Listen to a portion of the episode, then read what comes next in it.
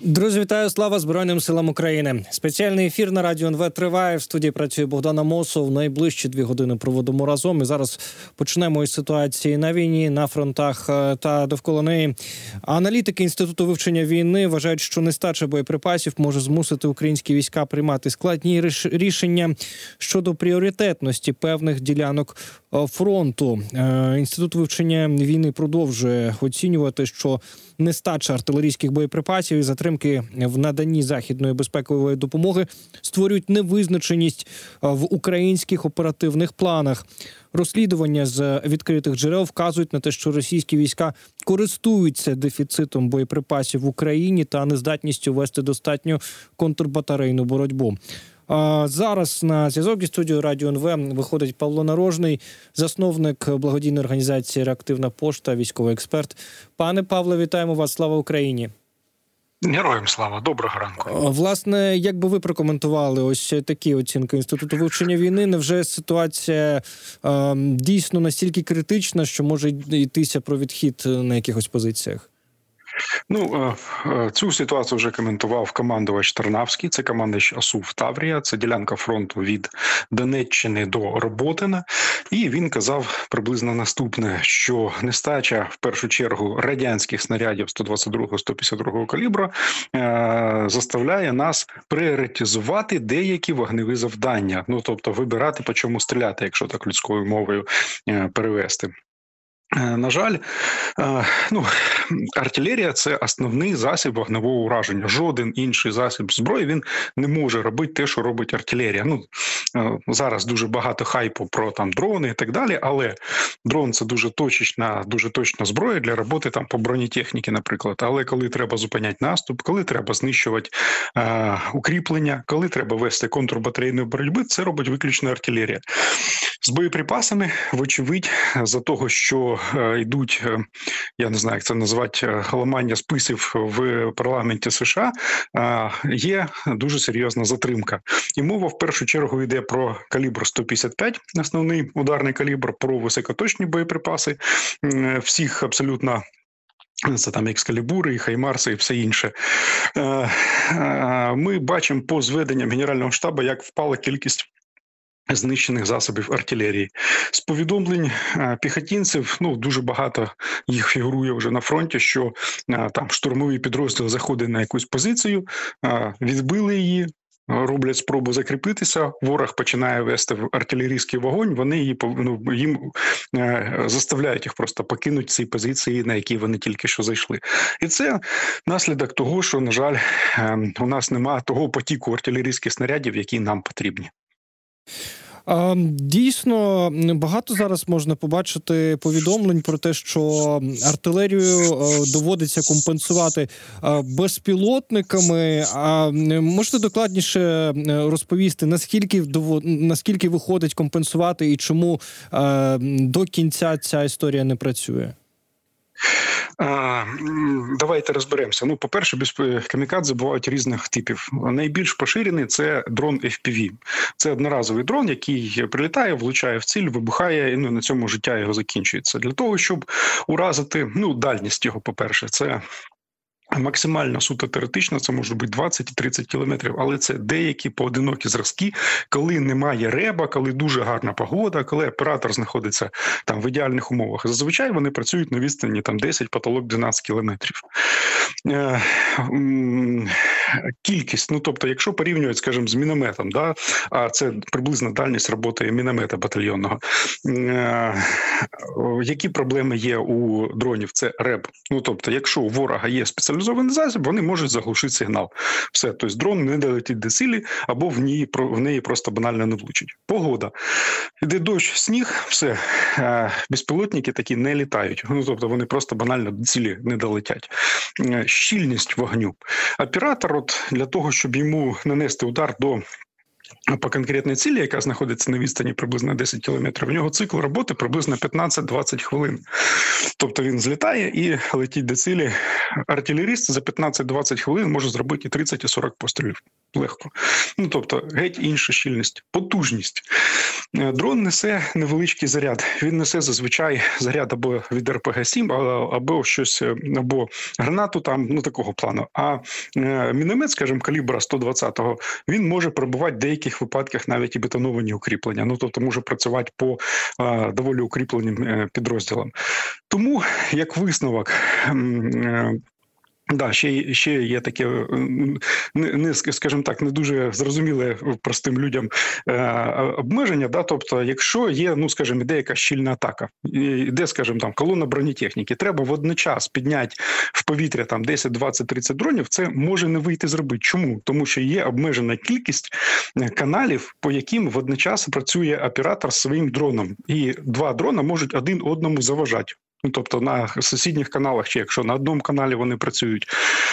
В артилерії такої проблеми немає, і це ми кажемо виключно про артилерію батальйонного рівня. Якщо казати про артилерію бригадного рівня, це калібр 152-155, там радянські, там ну скажімо, Акації, чи там, ну скажімо, М777, чи там Панзергаубіці, там чи там що у нас ще є там 155-го калібра. Тут мова вже йде про потужність. Коли стріляють, я навіть не беру розумні снаряди, там екскалібур і все інше. Ми беремо просто тупі фугасні снаряди, не керовані. Снаряд важить 47 кілограм. Коли він падає, коли він вибухає, він зроблений спеціального сорту сталі. Його розриває на дрібні уламки. Це вони мікроскопічні, вони розміром до 2 мм. Вони розлітаються навколо і ранять, е, знищують все, що тільки можна. Снаряд несе 6-7 кг вибухівки. Ну тобто потужність вибуху набагато більше, ніж то, що може нести там будь-який е, дрон камікадзе. Тому е, різні задачі, різні цілі, і саме головне у артилерії немає ніяких проблем з ребом. У артилерії немає ніякої проблем з скорострільністю. Гармата може зробити один постріл е, на одну ділянку фронту, розвернутися і нанести удар на інші ділянки фронту. Все це протягом там двох-трьох хвилин робиться. Тобто, геть іншого масштаба ну, типу зброї для дронів камікадзе головне це точечне ураження. Ну тобто можна порівняти його з укусом камера, але дуже точним. А артилерія це такий великий молот, який знищує укріплення, знищує е, велике формування ворога, робить там дистанційне мінування. Наприклад, ну там є такі спеціальні боєприпаси, які це роблять. Ну багато різних інших завдань артилерія вирішує. Е, отже, е, стоїть питання, де брати боєприпаси для артилерії. Ось е, верховний дипломат Європейського союзу Борель нещодавно заявив, що ЄС до березня доставить Україні половину з обіцяного мільйона артснарядів. Чи це може якось компенсувати ситуацію? Не скажу, що виправити, а компенсувати. Може треба розуміти, що ми все ж таки е, наші українські артилерісти вони розумніші е, ніж е, російські. Да, у нас наша пропаганда вона часто малює, що росіяни всі там, значить, тупі, що вони там що вони теж вчаться, вони теж багато чого роблять, вони адаптуються і так далі. Але вони не зможуть поміняти свої технології. Вони не можуть взяти і е, отримати десь інші гармати. Вони не можуть отримати розумні боєприпаси.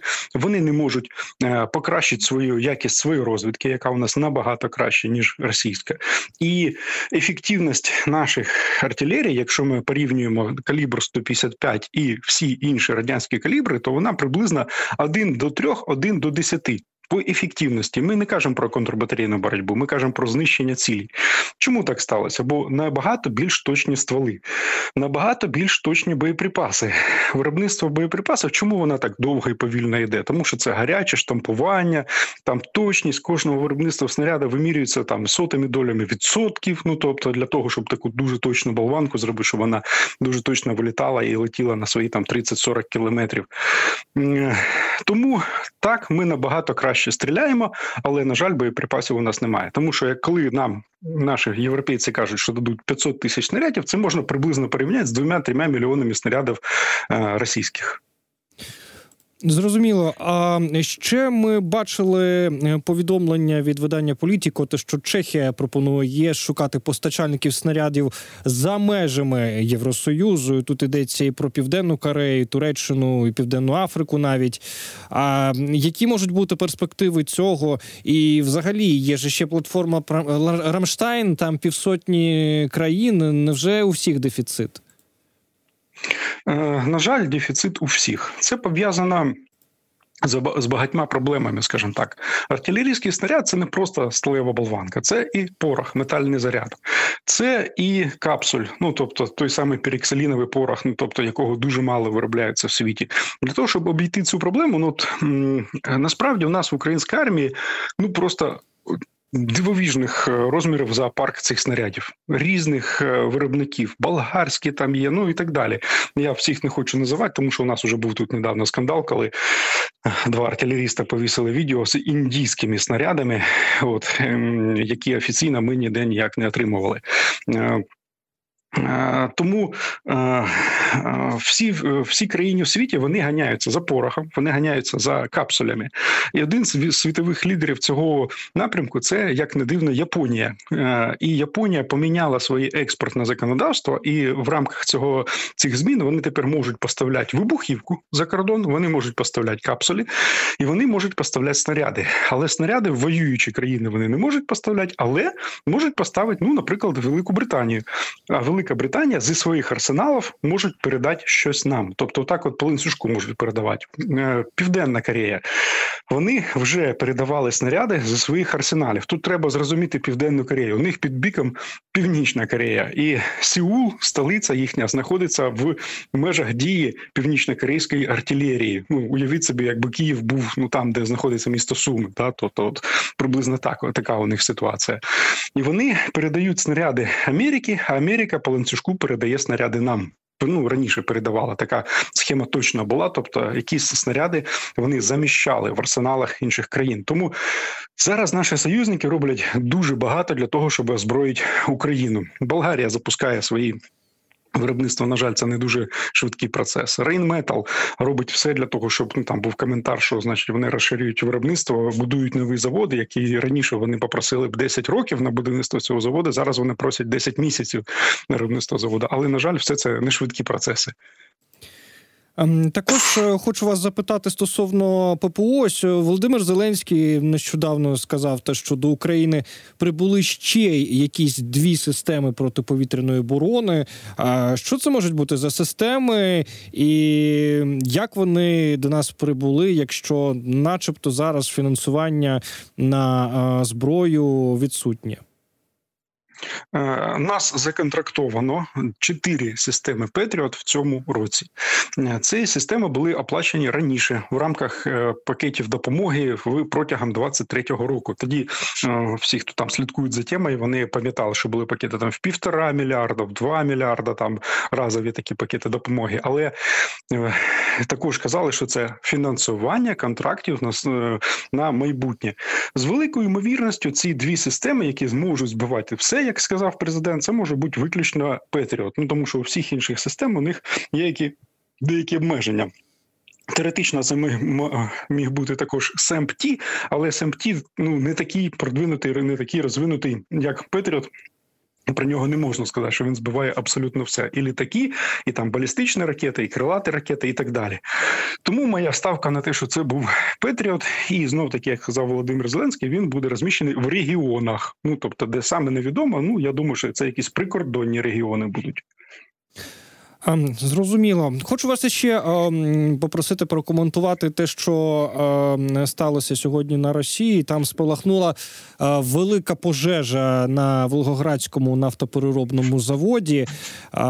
За даними тамтешнього МНС, е, на площі 300 квадратних метрів горіли е, нафтопродукти, і було повідомлення про атаку безпілотників. А місцевий губернатор Бочаров заявив, що ППО нібито відбила атаку безпілотники на область, але внаслідок падіння е, от виникла пожежа. А як же так, якщо ППО у них працювало, а безпілотники все одно впали на нафтобазу і, в принципі, продовжили ось таку от е, цікаву тенденцію, коли на Росії останнім часом нафтобази та нафтобази горять. Да, то все передає а, свою чергу в Волгоград. Ну, Це не може не радувати. ППО е, безпі- удари безпілотників вони сплановані так, та не тільки безпілотниками, і крилатими ракетами. Тобто по дизайну розраховують так, що там ми запустили, ну скажімо, там 100 безпілотників, 80 було збиті, 20 долетіли до цілі, і це ідеальний розклад. Ну тобто ціль буде знищена. А, може, дійсно вони збили якусь кількість безпілотників, але ті, що долетіли, свою роботу зробили. Ну і ми не можемо цьому не радіти, бо це удар в першу чергу по економіці Росії. НПЗ зупинений. Це означає, те, що вони не зможуть виробляти паливо, не зможуть е, їх локальна економіка не зможе працювати, не зможуть її експортувати. Ну тобто, з їх е, точок зору, це для нас дуже хорошо. Ну і цього тижня е, також було повідомлення про успішну атаку на російський катер Івановець морськими дронами Магура. Мінус ще один човен Чорноморського флоту. В якому з- стані зараз цей е, флот, і е, як можна підбити е, підсумки ось цієї атаки, як вона вплине е, на росіян? Ну, з нашої точки зору, це дуже важлива атака, тому що цей ракетний катер він був озброєний крилатими ракетами Москіт. Це протикорабельні ракети, які теоретично і практично загрожували нашому морському експорту, ну тому самому зерновому коридору, який е, вкрай важливий для української економіки, бо продукт номер один експорту нашої економіки це кукурудза. Ну ми аграрії. От Ем, у Росії залишилось ще два таких корабля. Але більш ніж впевнений, після цього вони зроблять висновки і вони їх е, відведуть, вони їх заховають. Ну тобто, іншими словами, вони не будуть загрожувати уже е, е, нашому морському експорту. Е, в якому стані в цілому? Ну це вже здається більше 20 кораблів та катерів, які е, потопили протягом з поч- з початку широкомасштабного вторгнення е, росіян. Е, Російський флот, на жаль, може ще викор... е, доволі ефективно працювати. Вони у них залишились і катера, у них залишились і підводні човни, але це вже геть не той е, флот, який був на початку е, широкомасштабного вторгнення. Вони вже не можуть зробити, наприклад, висадку морського десанту. Це просто вже практично і теоретично неможливо. Так вони можуть мінувати морські шляхи. Да, вони можуть наносити удари по кораблям, але е, спроможності, ну я думаю, відсотків на 80 вони вже втратили. А ще нещодавно з'явилася інформація про те, що Міноборони Канади вивчає можливість передачі Україні ракет повітря Земля CRV-7, е, які планували утилізувати. Ну от е, зазначається, що ще три роки тому федеральний уряд підписав контракт на утилізацію цих ракет протягом е, кількох років. Е, Як ви вважаєте, як ви бачите перспективи отримання цих ракет? Як вони можуть бути застосовані е, збройними силами України, і чи те, що їх уже планували спис- списувати в утиль, е, не завадить їхньому використанню? Е, Ну, по-перше, що це за ракети? Це не керовані авіаційні ракети. Як ми їх можемо використовувати для ударів з літаків штурмовиків су 25 наприклад, або з ударних вертольотів, яких у нас в принципі теж достатньо. Е, Чи не завадить це їх використання, їх такий е, доволі довгий ст- строк життя? Так, їм треба буде провести якусь експертизу та якусь перевірку. Можливо, не деякі з них будуть там якісь аварійні, їх будуть утилізувати у нас. Благо, ми вміємо це робити. Ну тобто, ми зможемо самі це зробити на місці. Тому з будь-якої точки зору це е, громадний плюс для використання нашої ударної авіації, штурмової авіації ну, таких боєприпасів. Ну і на сам кінець, пане Павло, хотів вас е, е, запитати е, стосовно е, події тижня, яка не сталася. Обговорюють, власне кажучи, потенційну відставку головкома. На вашу думку, які можуть бути можуть бути наслідки заміни головнокомандувача на цьому етапі війни? Що ви думаєте з цього приводу? Ну, по-перше, у залужного ну просто величезний е, авторитет в армії на всіх шаблях. Абсолютно мова йде як про рядових, мова йде про середнього там рівня офіцерський состав вищого е- і так далі. Тут головне питання: хто прийде на заміну? Можливо, є в армії такий офіцер з таким самим авторитетом. Е- це однозначно вдарить по моралі. Ну тобто. Е, на жаль, вся ця заміна, ну в лапках, яка це ще не сталася, може і не станеться, вона не була нормально прокомунікована. Да, тобто, ну, наприклад, да, там з якоїсь точки зору треба, скажімо, поміняти головкома. Тоді Верховний Головнокомандуючий повинен був підготувати населення, підготувати армію до того, що да, такі процеси йдуть. Да, от у нас тут е, то-то відбувається і так далі. А це все вилилось саме як інформація з поінформованих джерел. І вже долилося вже до Вашингтон Пост, які теж на якісь там інформовані джерела е, посилаються. Е, будь-хто хто б не прийшов, навіть якийсь там грамотний офіцер, навіть який зараз е, працює в генеральному штабі, він не може за один день прийняти справи. Мова буде йти про декілька місяців до того моменту, поки він повноцінно зможе замінити залужного. Е, нагадаю, що 23 лютого, коли почалося широкомасштабне вторгнення. Залужний в своєму Фейсбуці опублікував фотографію, як він працює з Муженко. Муженко це був попередній ну Хамчак, це пусте місце. От до нього був, значить, Муженко. От, Муженко вважають, що залужний учень Муженка. Тобто, будь-хто, хто б не прийшов, йому прийдеться працювати разом з залужним. Ну тобто, для того, щоб він е, розповідав свої задумки, розповідав своє розуміння ситуації, для того, щоб він за ручку водив знайомих їх з всіми західними партнерами і так далі. Тобто, залужного просто взяти і відсунути на якусь позицію, ну скажімо, викладачем в якийсь вузу відправити його не вийде. Це повинно, щоб він разом працював з цією новою кандидатурою кандидатурою, і такої кандидатури наразі ну на горизонті її немає. Зрозуміло, пане Павле, дуже дякуємо вам е, е, за цю розмову. Павло Нарожний був е, на зв'язку зі студією Радіо НВ, засновник благодійної організації Реактивна пошта, військовий експерт. Говорили про ситуацію із нестачою боєприпасів. А також згадали про чутки стосовно відставки Валерія Залужного. Трошки детальніше будемо говорити про цю тему і надалі, і в інформаційному вимірі вимірі. В політичному власне буквально за кілька хвилин і обговоримо звідки стільки ж джерел знають про цю відставку.